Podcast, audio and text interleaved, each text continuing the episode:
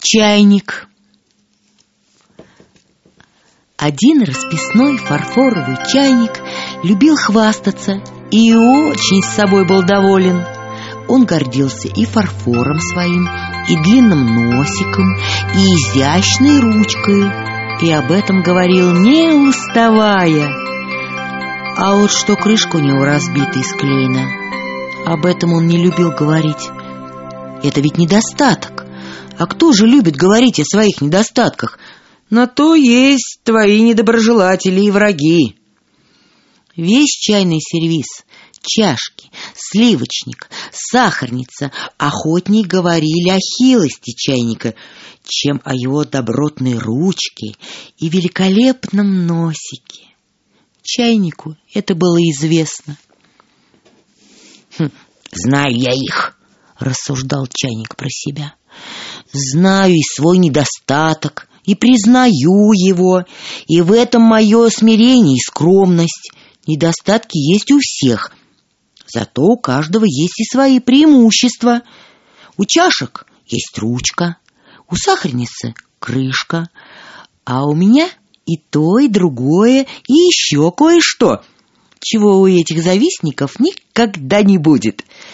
Мой чудный, удобный носик. Благодаря ему я король всего чайного стола. Сахарнице и сливочнице тоже выпало на долю услаждать вкус, но только я истинный дар, я главный, я услада всего жаждущего человечества. Во мне Кипящая безвкусная вода перерабатывается в волшебный китайский напиток. Так рассуждал чайник в пору беспечальной юности. Но вот однажды стоит он на столе, чай разливает чья-то рука. Тонкая и изящная с виду рука оказалась неловкой, Чайник выскользнул из нее, упал, и носика как не бывало, ручки тоже, а крышки же и говорить нечего. О ней и сам чайник не любил говорить. Лежал теперь бедолага чайник без чувств на полу. Из него в безобразную лужу стекался кипяток. Ему был нанесен тяжелый удар — и тяжелее всего было то, что смеялись-то не над неловкую рукой, а над ним самим.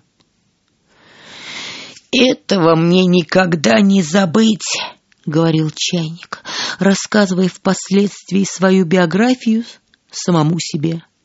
«Меня прозвали калекой, сунули куда-то в угол, а на другой день подарили женщине, просивший немного сала. И вот попал я в бедную обстановку и пропадал без пользы, без всякой достойной цели. Так стоял я и стоял, как вдруг для меня началась новая, лучшая жизнь. Да, бываешь одним, а становишься другим. Меня набили землею, для чайника это все равно, что быть закопанным. А в землю посадили цветочную луковицу. Кто посадил, кто подарил ее мне, не знаю. Но дали мне ее взамен китайских листочков и кипятка, взамен отбитой ручки и носика. Луковица, которая лежала, лежала во мне, стала моим сердцем, моим живым сердцем, какого прежде во мне не было. И я почувствовал, что во мне зародилась жизнь, закипели силы, забился пульс. Луковица пустила ростки, она готова была лопнуть от избытка мыслей и чувств. И они вылились в цветке. Я любовался им, я держал его в своих объятиях, я забывал себя ради его красоты. Какое блаженство забывать себя ради других! А цветок даже не сказал мне спасибо. Он и не думал обо мне. Им все восхищались.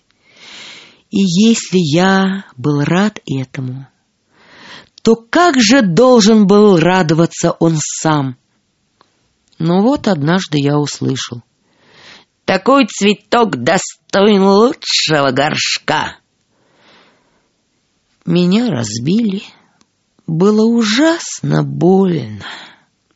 Цветок пересадили в лучший горшок, а меня выбросили на двор. И теперь я валяюсь в нем. Но зато светлых и ярких воспоминаний моих у меня никто не в силах отнять.